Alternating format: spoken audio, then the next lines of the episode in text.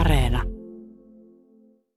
Kun Freddie Mercury kuoli vuonna 1991, olen nyt pahoillani, jos tämä tuli jollekin uutisena, mutta oletin, että tämä on yleistä infoa, niin vuoston kuoleman jälkeen Suosikki kirjoitti tämmöisen aika perinteisen muistoartikkelin Queenista ja Fredistä, mutta sen artikkelin päälle oltiin kirjoitettu isolla, niin kuin, että Freddie Mercury kuoli yksinäisenä ja katkerana.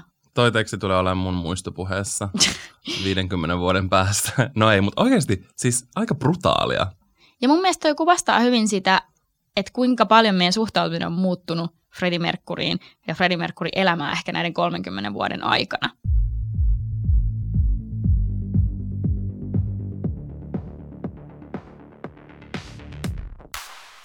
Sä kuuntelet Queer Iconit podcastia. Tässä podissa me käsitellään ikonisia artisteja, jotka on tavalla tai toisella olleet muuttamassa seksuaalisuuden ja sukupuolen normeja popmusiikissa. Me pohditaan, onko nämä artistit halunneet ajaa seksuaali- ja sukupuolivähemmistöjen oikeuksia ja muuttaa maailmaa, vai ovatko he olleet vain oikeassa paikassa oikeaan aikaan ja käyttäneet tilaisuuden hyväkseen. Me käytetään tässä sarjassa sanaa queer kattoterminä sukupuoli- ja seksuaalivähemmistöille, koska se on meille luonnollista. Mä oon Elina Leino, Yläksän sometyyppi ja ihan todella iso Freddie Mercury-fani. Ja mä oon Valtteri Sandberg, vaikuttaja ja show must go on. Tässä jaksossa me puhutaan häpeästä, AIDS-kriisistä, siitä millaisia tarinoita me kerrotaan pop-ikoneista, kenelle ja miksi. Ja tietenkin pohditaan, miten Freddie Mercurysta tuli yksi kaikkien aikojen tunnetuin queer-ikoni.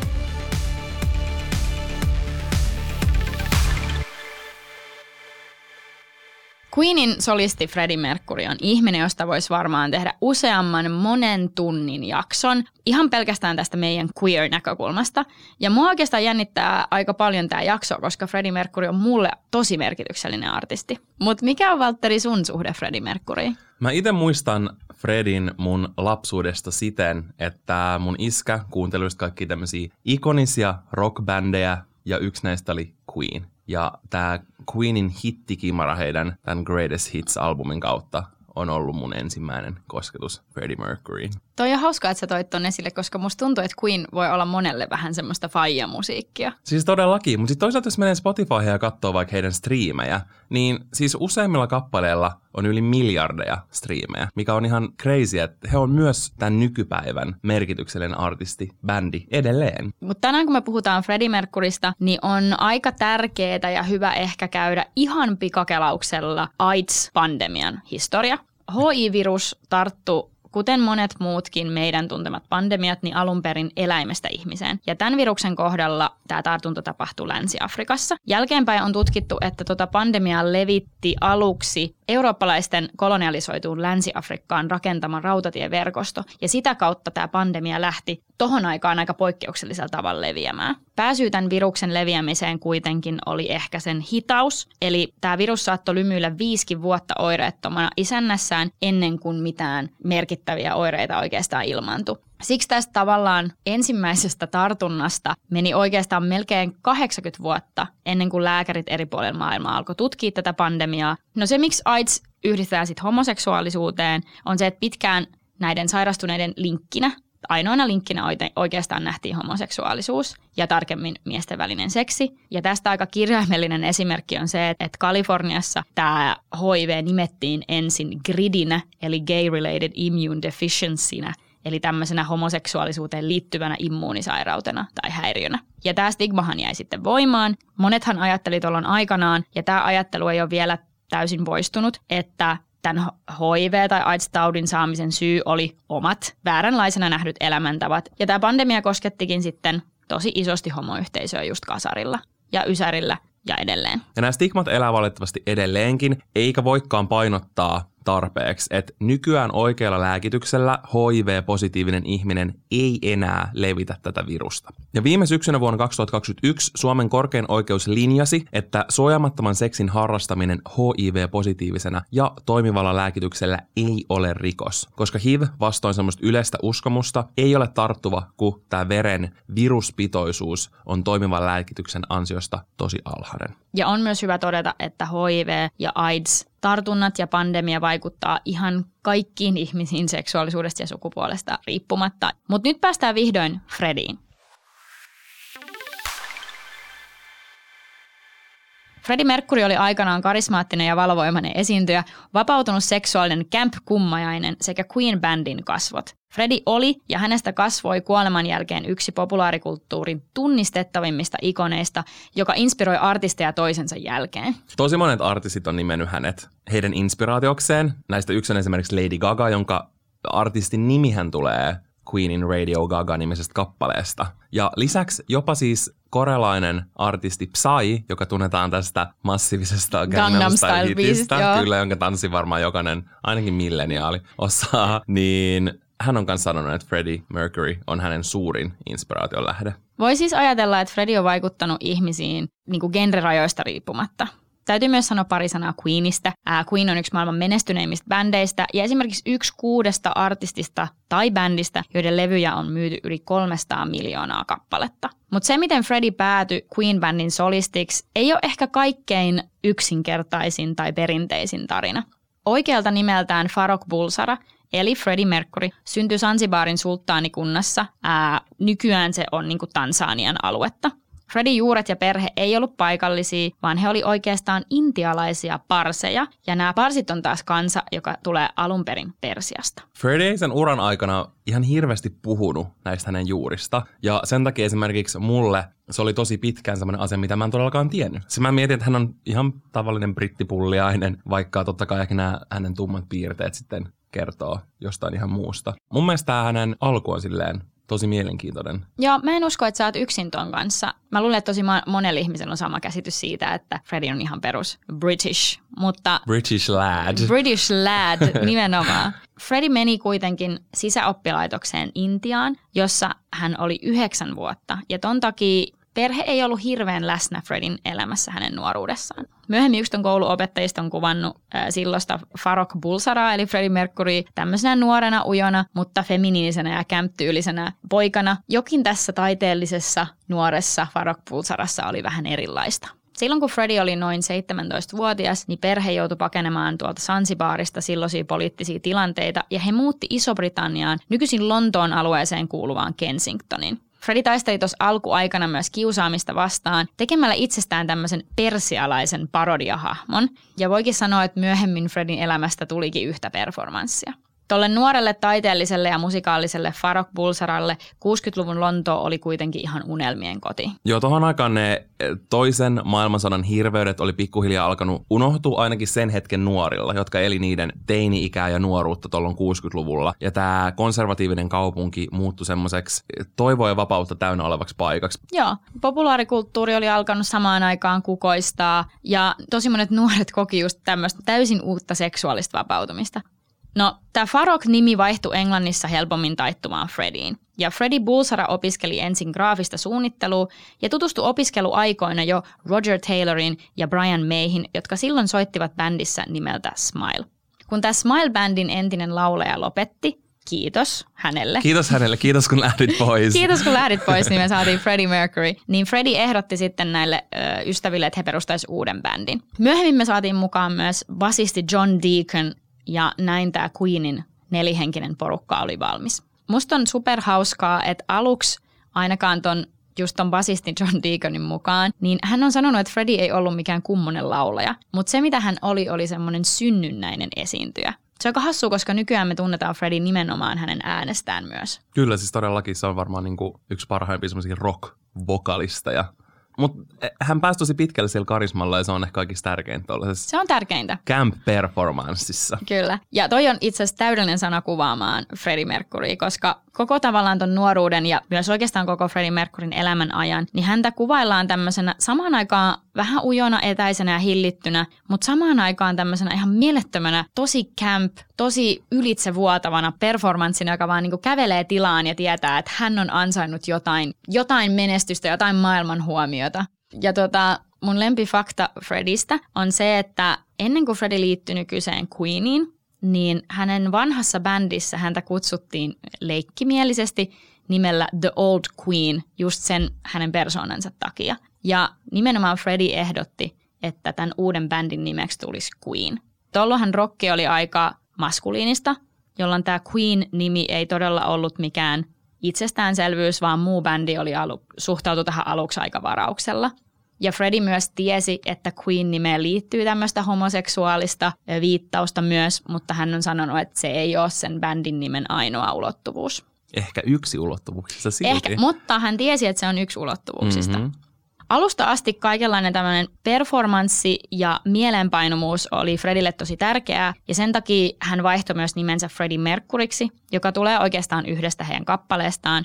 Freddie suunnitteli Queenin bändin logon, hän vaati, että lavalla käytetään muistettavia vaatteita, ihan kuin hän olisi tavallaan osannut luoda tosi toimivan ja huomiota herättävän brändin. Ekat kaksi levyä ei kuitenkaan herättänyt mitään poikkeuksellista mielenkiintoa, mutta sitten tämä kolmas levy, jonka nimi on Sheer Heart Attack, niin siltä löytyy Fredin kirjoittama biisi Killer Queen, ja tästä tulikin ensimmäinen Queenin isompi hitti. Joo, ja jos te oikeasti scrollaatte niin kuin Queenin lukemattomat levyt ihan alas asti Spotifyssa ja menette kuuntelemaan niitä kahta ekaa levyä, niin ne on oikeasti ihan super erilaisia. Ne ei yhtään sitä meidän tuntemaa Queenia. Ei olekaan. Mutta sitten just tää Sheer Heart Attack-albumi ja sieltä etenkin just toi Killer Queen-biisi, niin se on just semmonen ensimmäinen polkaisu, joka toi tämän tosi tunnistettavan Queenin soundin meille. Joo. Siinä on esimerkiksi silleen laitettu tasoina vokaaleja ja en mä tiedä, se on tietkö niin semmoinen, se kappale on niin Queen, se on kun niin ollaan Queen. Voi. Joo. Ja Queen on tehnyt tosi erilaisia musikaalisia ulottuvuuksia uransa aikana, mutta jotenkin ne kaikki hittibiisit, niissä on mukana niitä tiettyjä tunnistettavia elementtejä. Siinä on tietty semmoinen essence. Joo. Siinä on sitä, mitä tuossa Killer Queen-biisissä just on. Kyllä. Tässä Killer Queen-biisissä on myös semmoinen pieni queer-ulottuvuus, koska yksi Fredin entisistä rakastajista tai kumppaneista on myöhemmin väittänyt, että tämä biisi kertoo oikeastaan hänestä. Eli ja hän oli mies. Joo, eli Killer Queen kertoo miesrakastajasta, jolloin tämä olisi erittäin tämmöinen 101 homoseksuaalinen biisi. Samoihin aikoihin, kun toi biisi tuli ja Queenin ura ehkä jollain tasolla notkahti vähän eteenpäin, niin Freddie myös erosi pitkäaikaisesta kumppanistaan Mary Austinista, mutta heidän ystävyys jatkui sitten ihan koko Fredin elämän ajan.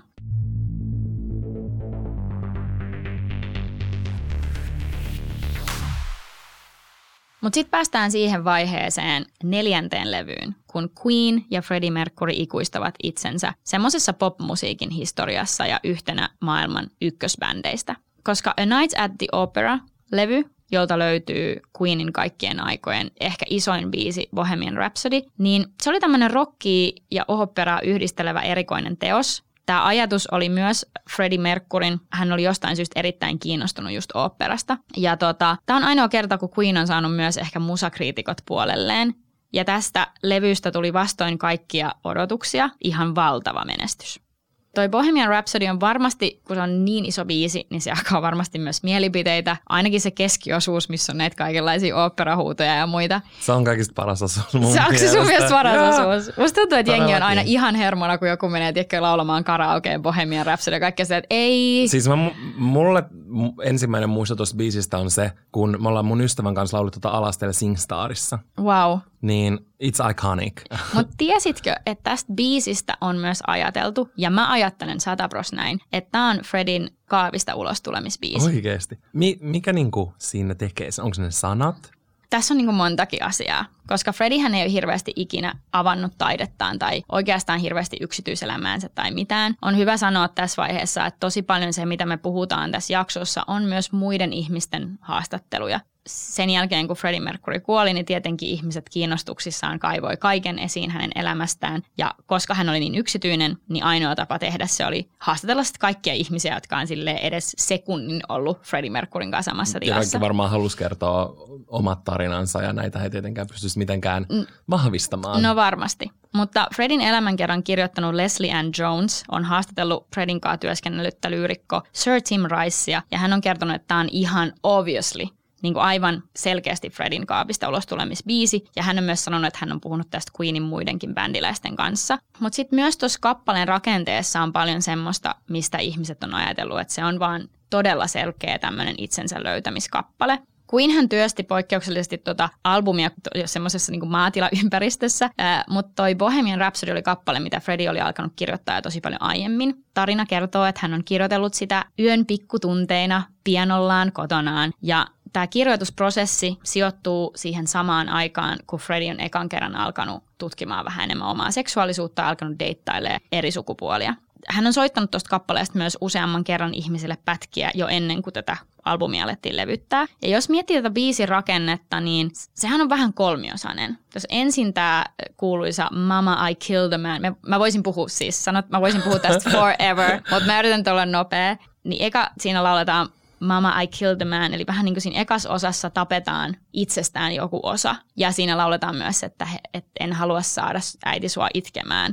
Semmoinen niin kuin vanhan minänsä tappaminen ja uusi minä tulee esille. Niin ja perinteinen semmoinen, anteeksi, että en voi olla semmoinen, kun ehkä toivoisit, että minä olen. No just näin. Mm. Ja mikä voi olla semmoinen yleinen asia, mihin monet queer-ihmiset ehkä samaistuu. Todellakin. Et tuntuu, että jollain tapaa pettää vaikka vanhempansa, koska ei ehkä elä niihin standardeihin, mitä he oli ajatellut. Sitten tuossa biisin keskiosuudessa, niin siinähän on tätä operakohtaa, kaikenlaista huutelua ja luritusta, niin se on ehkä vähän semmoisen niin kuin uuden estetiikan ja uuden elämäntyylin löytämistä ja taistelua sen vanhan minän kanssa. Yhdessä kohtaan siinä lauletaan esimerkiksi, että will you let me go, päästätkö mut menemään, bismillah, joka on arabian kielinen sana, joka tarkoittaa vähän niin kuin Jumalan nimeen. Ja siinä on vähän tämmöistä vääntöä ja taistelua, tuodaan myös sitä Fredin omaa kulttuuria siihen mukaan. Ja sitten kolmannessa vaiheessa lähtee semmoinen kunnon rockimeininki ja sitten ensimmäinen lyriikka on, että so you think you can stop me and spit in my eyes. Eli sä luulet, että sä voit pysäyttää mut ja sylkeä mua naamaan. Ja se on semmoinen tavallaan, päästään vaikeuksista voittoon ja mä oon kuka mä oon ja sä et voi sanoa mulle ei. Eli tämä on tämmöinen 101 queer anthem. Nimenomaan. Siis jos menee Wikipediaan ja hakee, no me puhutaan queer anthemista, mutta Wikipediassa puhutaan gay anthemista, niin sieltä löytyy siis kohtia, millä kriteereillä joku biisi on gay anthem. Ja siis sieltä löytyy tämä just vanhan itsensä kuoppaaminen, uuden itsensä löytäminen, vaikeuksista voittoon pääseminen. Eli Bohemian Rhapsody. Ja sitten täytyy myös oikeasti mainita se, että onhan oopperakin asia, joka on tosi queer. Ja hyvin camp. Joo, ja yhdistetty myös historiassa aika usein homoseksuaalisuuteen ja näin. Niin tuossa biisissä on mun mielestä vaan selkeästi kaapista ulos tuleminen itsensä löytämiskappale. Ja siis täytyy sanoa vielä, että tämä kappalehan on täysin Freddie Mercuryn käsialaa. Ja vielä ehkä kivempaa taas, mä haluan, että tähän tulee tämmöinen kiitos homot moment. Mutta siis vielä ehkä kivempaa on se, että tähän kappaleeseenhan ei levyyhtiöillä kauheasti uskottu. Kappale, jossa on jotain oopperasettia välissä, ei kuulosta miltään radiohitiltä, ei kuulosta miltään sellaiselta, mitä massat ottaisi vastaan. Mutta Fredin ystävä Kenny Everett oli töissä Capital Radiossa ja hän innostui tästä biisistä ja soitti sen 2 päivän sisään peräti 14 kertaa. Ja yleisö hullaantui tästä biiseistä ja se alkoi löytää tiensä radioaloille jo ennen julkaisuaan. Eli täysin päinvastoin kuin levyyhtiö ja levyyhtiösedät olivat ajatelleet. Sitten kun lopulta Bohemian Rhapsody julkaistiin, niin siitähän tuli ihan valtava hitti. Okei. Tämän Bohemian Rhapsodyn ja sen albumin myötä ne räjähtää globaalin suosioon. Joo. Mitä sen jälkeen? Mihin tämä ura lähtee siintämään Queenille ja Fredille? No sitten kun Queenista ja Fredistä tulee megasuosittu bändi, niin vihdoin alkaa rahakin virtaamaan bändin niin kuin omiin taskuihin. Pussin nyörät aukeaa ja kolikko kirstuun kolahtaa. No just näin. Ja Fredistä tulee ehkä jonkunlainen bailaamisen kuningas. Sekä ihan oikeassa elämässä että myös brändiltään. Queenin keikkojen jatkobileistä tulee ihan legendaarisia ja Fredistä alkaa sementoitua semmoinen päättäväinen diiva, joka se on niin kuin alusta asti ehkä jokseenkin ollut. Ja hän tietää, että hän on niinku it. Liittyykö muuten tähän? Oliko se silleen, että Freddie vei prinsessa Dianan homoklubeille? Vai oliko se jotenkin toisinpäin? Miten se meni? Siis tää on... Vai onko tää jotain kontroversaalia, kiistanalaista tietoa? Niin, voi ei, kun mä oon tahtonut uskoa tähän tarinaan mun koko elämän ajan, että myöhemmässä elämässään Freddie ja hänen ystävänsä Elton John olisi tosiaan vienyt prinsessa Dianan Lontoon homoklubeille mieheksi pukeutuneena. Aiotko sä nyt rikkoa mun unelmat ja tästä? Tähän unelmaan myös liittyy se, että he olisi kaikki kattonut humalassa champagnea päissään Golden Girlsia, mutta siis ei ole mitään todisteita, on oikeastaan vastaankin todisteita siitä, että Freddie Mercury ja prinsessa Diana ei olisi oikeastaan koskaan edes tavannut. Ei, mä oon aina miettinyt näin. Joo, se on legendaarinen tarina, mutta me voidaan kuitenkin toivoa. Mä muistan, että on yksi Freddien ystävä, joka on tästä tarinasta puhunut ja tätä narratiivia siis levittää. Ja mä en tiedä, onko siinä mitään vikaa, että me vaan uskotaan hänen tarinansa ja otetaan se semmoisenaan vastaan. No, pikkuhiljaa Freddie alkaa poistua enemmän ja enemmän näistä jatkobileistä sit muiden bändiläisten tietämättä aluksi, niin viettämään sit omaa elämää kaikkiin paikallisiin homoklubeihin ja homoelämän pariin.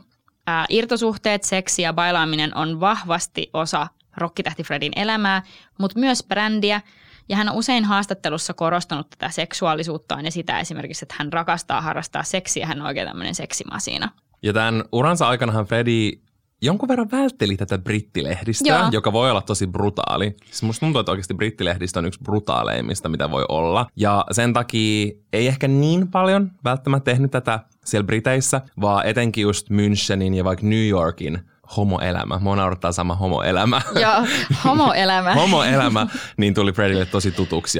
Joo, toi on ihan totta. Ja nyt me voidaan ajatella, että Freddie on ollut semmoinen oikein kunnon gay-icon ja elänyt semmoista jokaisen homon unelmaelämää kasari New Yorkissa. Niin homoseksuaalisuus ja biseksuaalisuus, mikä ikinä Freddin seksuaalisuus sitten loppujen lopuksi oli, niin se ei ollut kyllä mitenkään kauhean julkinen tieto loppujen lopuksi. Vaikka noin Queenin bändin jäsenet usein sanoo, että Freddie ei koskaan piilotellut sitä, kuka hän on, ei oikeassa elämässään eikä lavallaan, että hän oli just semmoinen anteeksi pyytelemätön itsensä. Mutta sitten monet muut, etenkin Freddin lähellä olevat muut homoseksuaali-ihmiset on sanonut, että Freddie on kyllä useaan otteeseen kertonut, ettei voi esimerkiksi kertoa homoseksuaalisuudestaan julkisesti sen takia, että kaikki se, mitä hän on rakentanut, menisi vaan jonnekin kaivoon ja mitä tapahtuisi sitten Queenille. Ja tätä seksuaalisuutta pidetään semmoisena puolijulkisena salaisuutena. Musta tuntuu, että minä vähän sitä, että ne ihmiset, jotka tiesi tai oli vaikka tietyissä seurapiireissä, niin heille saattoi Freddin elämäntyyli olla tosi tuttu. Mutta sitten taas ison yleisön oli tosi helppo ummistaa silmänsä siltä, että tämän Queen Rock-bändin keulahahmo olikin jotain muuta kuin hetero. Ja tätä peittelyä kuvaa aika paljon myös se, että Freddie kuvattiin aika usein tämän vanhan kumppanin Mary Austinin kanssa, vaikka heidän suhteesta olikin jopa 10 vuotta, niin kaikissa erilaisissa tapahtumissa silloin, kun hän on esimerkiksi mennyt sinne tapahtumaan jonkun miespuolisen kumppanin kanssa. Ja Freddie piti koko elämänsä ajan tosi tiukasti kiinni siitä omasta yksityisyydestään. Toki asioita vuoti mediaan, brittilehdistö kirjoitti tosi paljon sekä Freddin seksuaalisuudesta että myöhemmin HIV-tartunnasta ja näistä huhuista. Mutta silti musta tuntuu, että semmoinen perusihminen pystyy kyllä elämään elämänsä ilman, että hän ei tarvitsisi kohdata sitä faktaa, että Freddie Mercury oli mitenkään poikkeuksellinen seksuaalisuudeltaan. Ehkä tämä narratiivi Fredistä on niin moniulotteinen sen takia, koska hän oli tosi yksityinen henkilö. Hän ei paljon puhunut niin kuin itsestään tai omasta elämästään tai mistään tähän liittyvistä kuvioista, vaan se on muodostunut kaikkien näiden eri ihmisten ja läheisten kertoman perusteella. Freddy on sanonut sen elämästä, että kaikki löytyy hänen musiikista, niin kuin näistä biiseistä, näistä sanotuksista. Ootko sä sitä mieltä, että se asia on näin?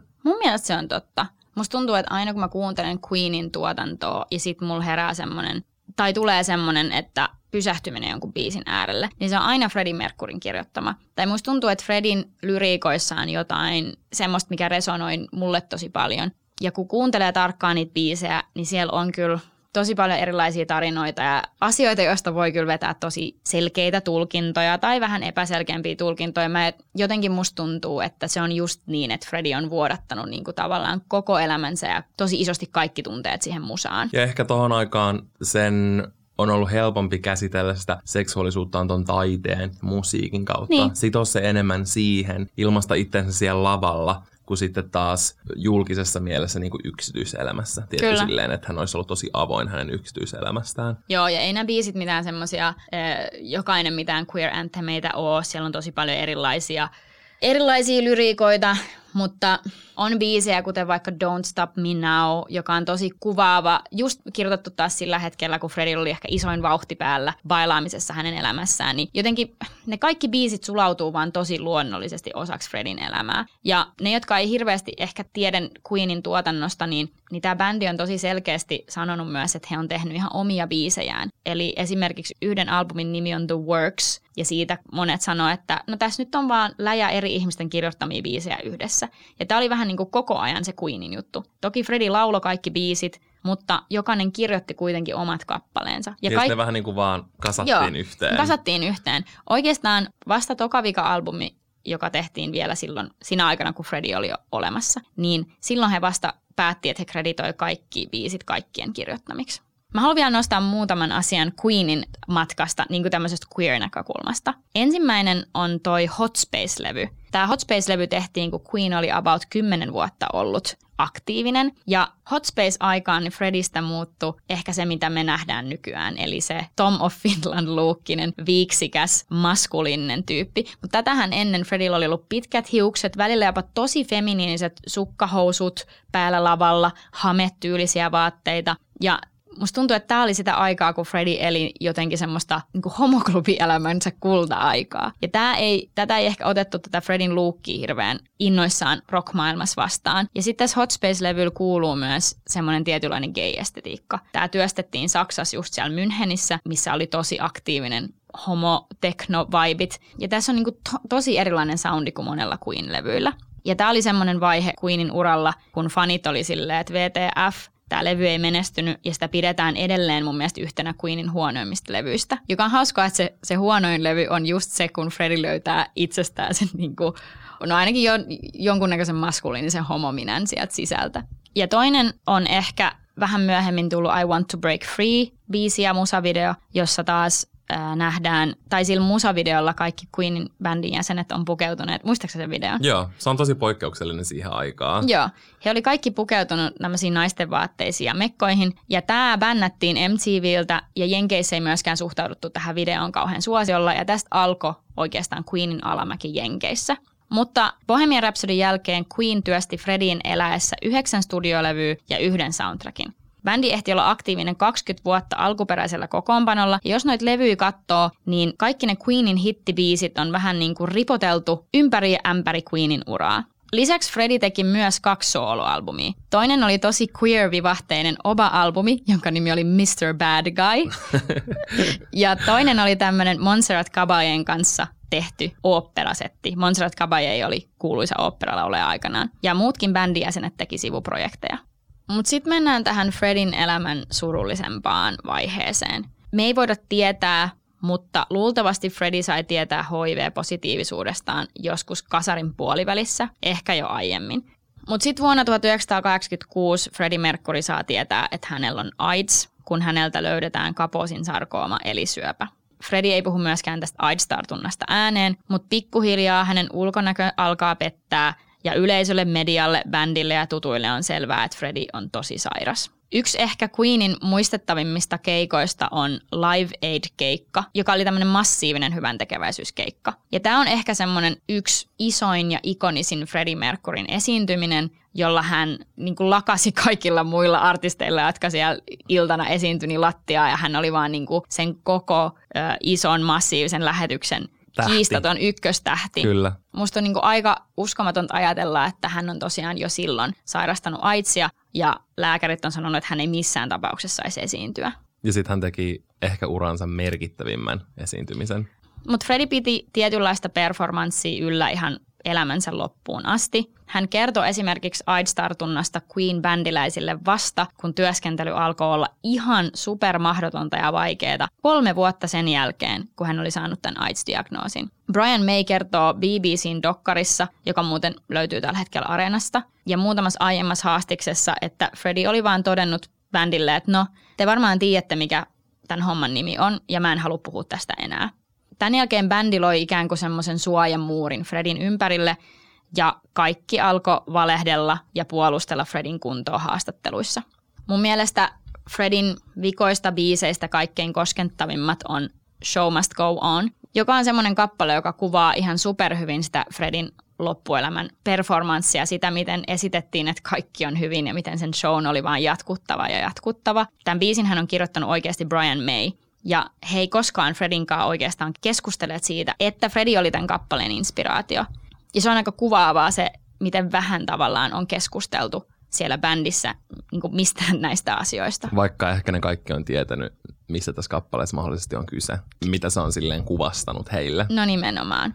Ja viimeinen Fredin nauhoittama kappale oli nimeltään Mother Love. Ja hän on nauhoittanut sen semmoisessa kunnossa, että Freddie ei tyyliin pystynyt enää seisomaan ja piti pitää ihan super paljon kaikkia taukoja. Ja oikeastaan kaikki bändiläiset ja ihmiset, jotka teki silloin Fredinkaan musiikkiin, niin miettii, että mistä oikein toi ääni niin kuin enää tulee. Näistä loppuuran levyistä huolimatta Queen lopetti keikkailun jo vuonna 1986, eli noin 5 vuotta ennen Fredin kuolemaa. Viimeisen kerran Fredi esiintyi oopperalaulaja Montserrat Caballén kanssa, ja hän sanoi, että Fredin silmät oli täynnä kyyneliä, ja hänestä tuntui, että Fredi tiesi ton esiintymisen aikana, että tämä on viimeinen esitys, ja nyt hän jättää yleisölle hyvästit.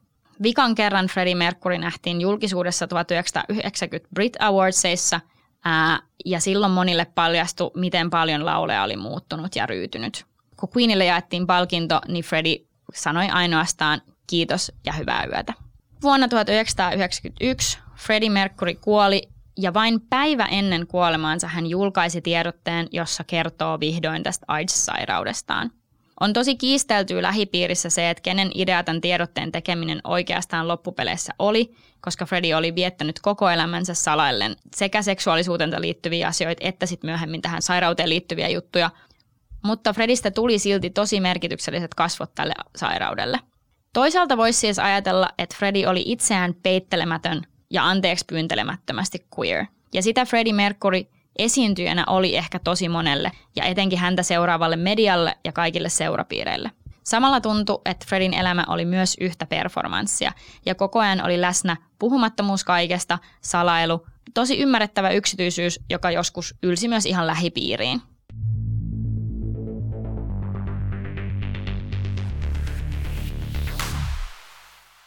Kuten monet ehkä muistaakin, niin 2018 vuonna julkaistiin Oscar-palkintojakin saanut Bohemian Rhapsody-elokuva, joka kertoo Freddie Mercurystä ja Queenistä ja heidän urasta. Ja tämä elokuva on tuottanut melkein 1 miljardin, mikä on ihan käsittämätöntä. Ja Suomessakin silloin julkaisuvuonna se oli 3. katsotuin elokuva. Eli 30 vuoden jälkeen Freddie on edelleen tosi tärkeä ja merkittävä osa pop- ja rock-kulttuuria. Ja se on fiktio, joka on kuitenkin pyrkinyt mahdollisimman realistisesti kuvailemaan Freddie Mercuryä henkilönä. Ja se elokuva on myös kuuluisa siitä, että se jäljittelee melkein kuvakuvalta tämän kuuluisan Live Aid-konsertin. Eli näihin yksityiskohtiin ainakin joiltain osin on haluttu kiinnittää valtavasti huomiota. Mutta mä tiedän, että sulla ei ehkä ole se semmoinen perinteisin mielipide tästä elokuvasta, jota tosi monet rakastaa. Ja monet sanoo, että se on ihan superhyvää ja kaikkien kannattaa katsoa se ja se on niin erinomainen. Mitä sä ajattelet siitä elokuvasta? Mä luin yhdestä artikkelista, missä mun mielestä sanotettiin aika hyvin se, mitä mäkin ajattelen tästä leffasta. Siinä sanottiin, että tuossa leffassa rakastetaan Freddie Mercuryn ääntä, mutta pelätään hänen queeriyttä ja seksuaalisuutta. Tuossa leffassa niin kuin tehdään erikoisia valintoja. Siinä esimerkiksi korostetaan tosi paljon sitä ainoata Freddie Mercuryn heterosuhdetta, tätä suhdetta, mikä Freddillä oli sen uran alussa. Sitten taas jätetään täysin huomiotta Freddin loppuelämän pitkä suhde, joka oli taas miespuolinen kumppani.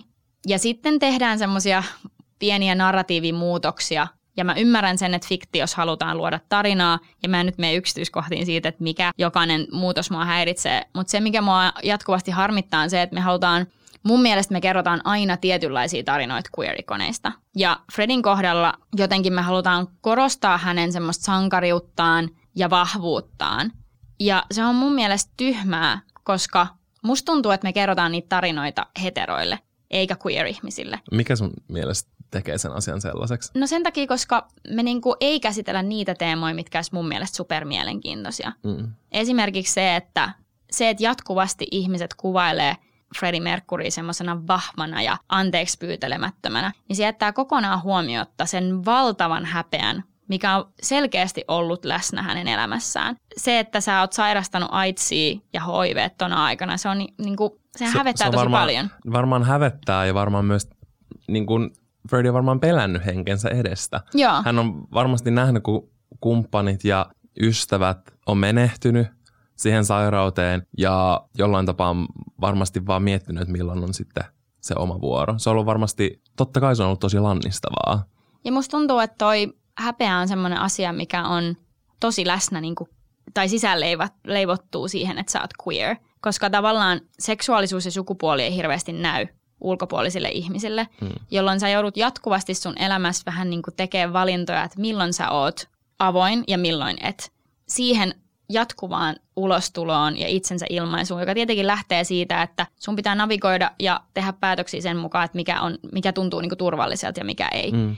Mutta siihen liittyy ihan valtavasti häpeää siihen, että sä jatkuvasti joudut valitsemaan ja pohtimaan, että milloin sä sanot ja oot millainenkin versio itsestäsi.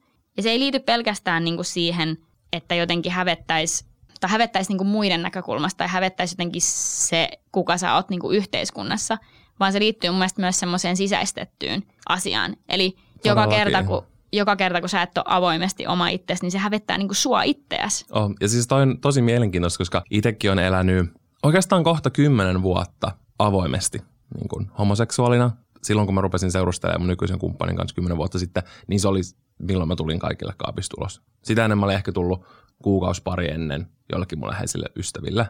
Niin silti vielä ihan niin kuin tässä lähiviikkoina mulla on ollut sellaisia hetkiä, missä mä en ole uskaltanut vaikka avoimesti tuoda sitä faktaa, että mulla on poikaystävä, eikä esimerkiksi vaikka tyttöystävä tai vaimoa. Mä valehtelin näille taksikuskille. Joo, muistan. Joo, mä kerroin tämän tarinan Ellulle, koska siinä hetkessä tuntui turvallisemmalta, että mä en paljasta, kun mut kysytään, että onko sun lapsi, ei, onko sun vaimo? Joo, mulla on vaimo. Joo.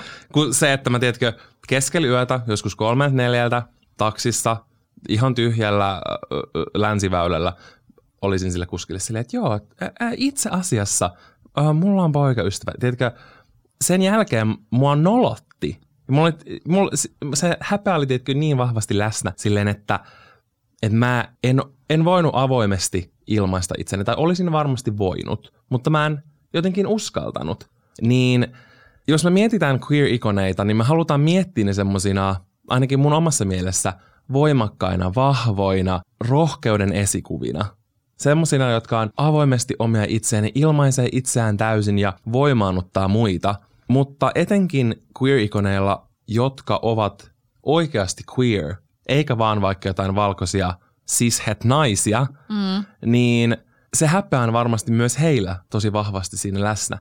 Ja musta tuntuu, että niin kuin se, että me tavallaan jatkuvasti valitaan olla käsittelemättä tiettyjä asioita, kuten se, miten vähän siitä sairaudesta, seksuaalisuudesta, kaikesta kommunikoitiin esim. Sen bändin sisällä.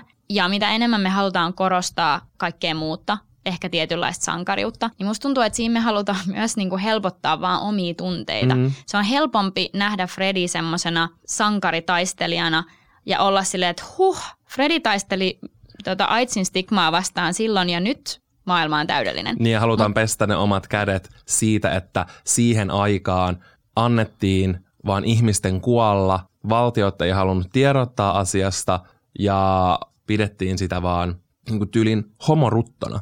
Sillä tavalla siitä puhuttiin siihen aikaan. Niin nyt on paljon mukavampi sitten kääntää tämä narratiivi ihan erilaiseksi. Suomessakin uutisoitiin, on tämmöinen kuuluisa uutinen, joka käsitteli homoklubeja AIDS-aikaan. Ja sen otsikko on "Homopesä löydetty Helsingissä", mikä kuvaa aika hyvin sitä, millä tavalla silloin pandemia nähtiin. Mutta ne samat stigmat ja samat rakenteet on edelleen voimassa. Ja se, että me valitaan nojata johonkin sankarikuvaan, johon kaikki sit projisoi omat tarpeensa. Varmasti mäkin vaan niin kuin projisoin myös Freddie Mercuryn kaltaiseen idoliin niin kuin vaan mun omat tarpeet, koska mä en tiedä oikeasti, kuka hän on ollut ihmisenä. Mutta se, että me valitaan tehdä kollektiivisesti yhteiskuntana tiettyjä asioita tai tietynlaisia tarinoita kertoo ja valitaan jatkuvasti olla käsittelemättä niitä herkkiä aiheita, kuten sitä häpeää ja sitä puhumattomuutta, joka edelleen vallitsee queer-teemojen ympärillä, niin musta se on vaan hölmöä. Ja se on just sitä, mitä sanoit, että halutaan puhdistaa sitä omaa tuntoa, koska me tavallaan kaikki ollaan myös osa niitä rakenteita. Ja kasarista ei ole kuitenkaan ihan superpitkä aika. Silloin maailma todella ajatteli AIDSin olevan homorutto. Tänä päivänä me suhtaudutaan samalla tavalla vaikka johonkin representaatiokysymyksiin. Ja jos sä oot artisti, niin sä et voi kuitenkaan samalla tavalla laulaa sun homorakkausteemoista tai sun sukupuolesta kuin mitä siis heteroartistit voi ilmaista itseään. Niin se on vaan musta harmi ja mä tiedän, että on kivempi katsoa kivoja elokuvia ja on kivempi katsoa tommosia sankaritarina-elokuvia, mutta meidän on pakko käsitellä oikeasti myös niitä oikeita asioita, niin kuin sitä häpeää. Ja mä en usko, että Freddie Mercury halusi olla mikään queer-ikoni. Hän halusi vaan olla artisti. Kuuluisasti hän on sanonut "I want it all". Hän halusi vaan olla niin kuin kuuluisa ja hän halusi, että ihmiset nauttii ja katsoo hänen esitystään. Mutta ei hän niinku halunnut olla välttämättä mikään aktivisti. Mm-hmm. Ja tuossa elokuvassakin, kun tämä narratiivi on esitetty tietyllä tavalla, joo, toki se on fiktio, mutta kyllä mä uskon, että toi vaikuttaa monien kuvaan Fredistä ja miettii, että se asia on niin. Ja saattaa miettiä, että se on paljon dokumentaarisempi, mitä se on. Tämä narratiivi on varmaan valittu sen takia, että se puree massoihin. Jep. Se puree siihen valtaväestöön ja me saadaan tahkottua melkein $1 billion sillä, että me kerrotaan tämmöinen enemmän heterosuhteeseen kiinnittävä, huomiota kiinnittävä tarina kuin se, että oltaisiin keskitytty vaikka siihen loppuelämän merkitykselliseen suhteeseen tämän kampaajan kanssa, joka oli mies. Ja siis vielä pakko sanoa. Ensinnäkin sitten se, että kun kuitenkin käytettiin aika paljon resursseja ja rahaa ja aikaa siihen, että esimerkiksi se Live Aid-kohtaus oltiin saatu kuva kuvalta samanlaiseksi kuin se oikean elämän, niin olisi ihanaa, että näitä samoja resursseja sitten jaksettaisiin hyödyntää siihen, että päästäisiin näiden oikeiden aiheiden äärelle. Mutta sitten musta tuntuu, että tämä vaan toistuu tämä tietty ajatus siitä, että ei vaan haluta käsitellä tiettyjä aiheita. BBC hän julkaisi dokkarin Fredin elämästä, joka löytyy muuten Areenasta, ja jos keskitytään nimenomaan näihin viimeisiin vuosiin, ja vaikka siinä otetaan mukaan tosi paljon HIV-tartuntaa sairastaneita ja ihmisiä, jolle Fredi on ollut tosi merkityksellinen just siitä näkökulmasta, niin samaan aikaan siinä hehkutetaan puolet siitä dokumentista melkein tätä Queenin järjestävää hyväntekeväisyyskonserttia, jossa oli koko kerma kaikkia suosituimpia artisteja. Ja sitten siinä dokkarissa käytetään aikaa siihen, että puhutaan niinku Axl Roseista, eli Guns N' Rosesin laulajasta tämmöisenä mystisenä hahmona. Ja sitten ollaan silleen, että tuleeko hän vai eikö hän tuu sinne hyväntekeväisyyskonserttiin. Ja sitten hän tuli ja ihanaa hän lauloi käsi kädessä Elton Johnin kanssa siellä jonkun Fredin biisin. Mutta siis mieti, että Elton John, joka on myös itse homo-artisti, joutuu esiintymään AIDS-hyväntekeväisyyskeikalla artistin kanssa, Axl Rosen, joka on vaan muutama vuosi aiemmin julkaissut laulun, jossa hän käyttää F-slurria ja sanoo, että homot levittää, täällä tulee vaan meidän maille ja levittää jotain saatanallista tautia. Niin tämä on se, niinku, että sitten meillä on vielä pokkaa hehkuttaa jälkikäteen hänen esiintymistä ja ajatella tätä jonain juhlallisena hetkenä, kun se on selkeästi ollut varmaan ihan helkkarin traumaattinen ja absurdi, että hän on ollut ylipäätään siellä esiintymässä. Siinä dokumentissa kuvattiin sellaisena eri näkemysten niin kuin yhteen tulemisena ja upeana hetkenä, että tämä oli niin kuin tosi monumentaalista. Et tänäkään päivänä ei voida sanoa, että okei, Axl Rose, sun ei olisi pitänyt olla siellä AIDS-hyväntekeväisyyskeikalla, jos sä oot sitä mieltä, kun sä oot lähettänyt itse sitä, koska sä oot itse levittänyt sitä propagandaa ja väärää tietoa HIVstä ja AIDSista.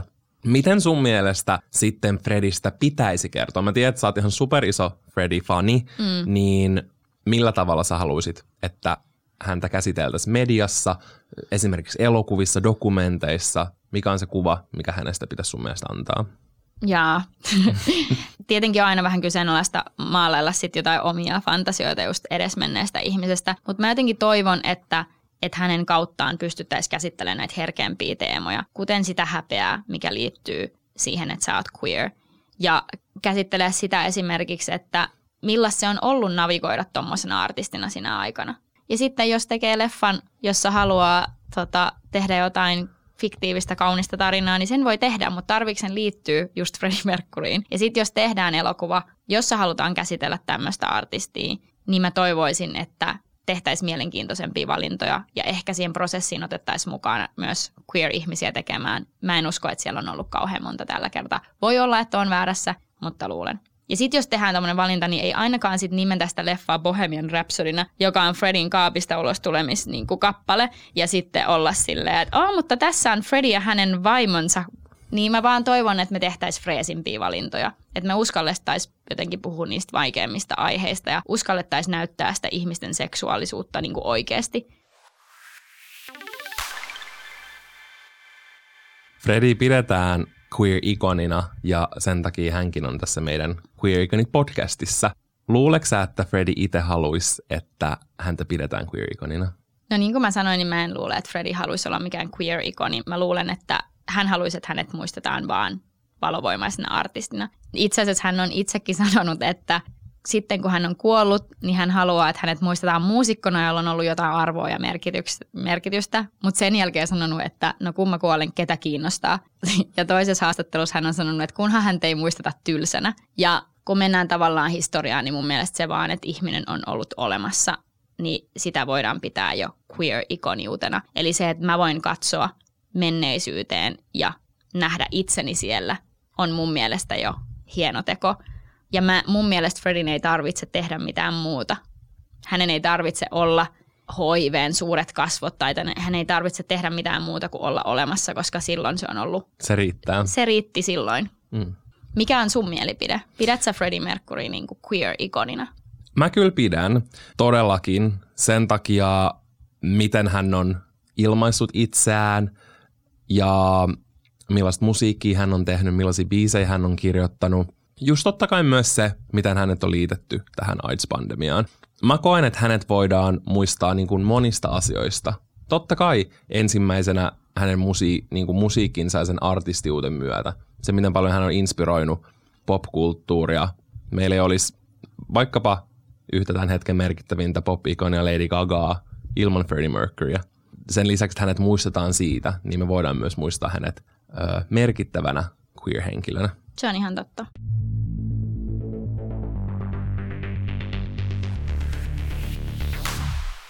Me kerrotaan jokaisessa tämän Queer Iconit podcastin jaksossa käsiteltävältä artistilta aina meidän suosikki Queer Anthemit. Ja mä haluaisin tietää, että minkä sä oot valinnut Freddie Mercuryltä kautta Queeniltä.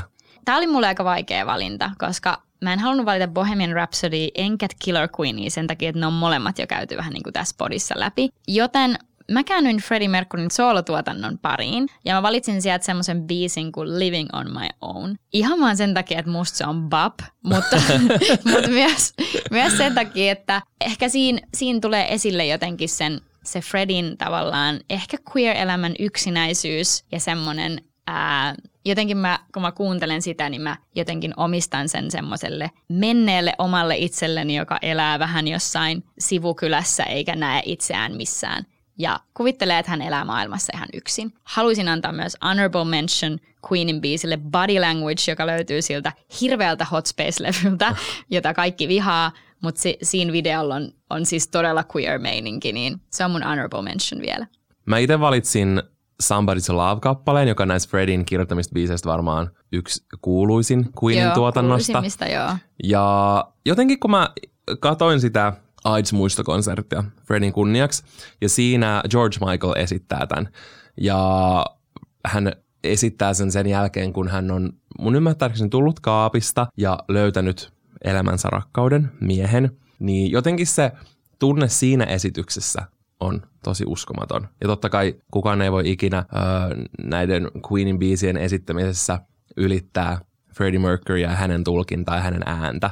Mutta jotenkin se, kun mä katsoin sen, niin se silleen kolahti tosi paljon ja silleen, tietkö resonoi semmoista omaa aikaa silloin, kun on selvitellyt sitä niin kuin omaa sukupuolta ja ihastunut ensimmäisiä kertoja ja rakastunut ja näin, niin mun mielestä on tosi kaunis kappale ja siinä on mun mielestä ihanat sanat. Se on tosi hyvä queer anthem. Ja täytyy sanoa, että toi biisi summaa mun mielestä myös Freddie Mercuryn elämän tosi hyvin. Hän on useassa haastattelussa sanonut, että hän vaan haluaa etsiä rakkautta, mutta sitä ei vaan hänelle ole suotu.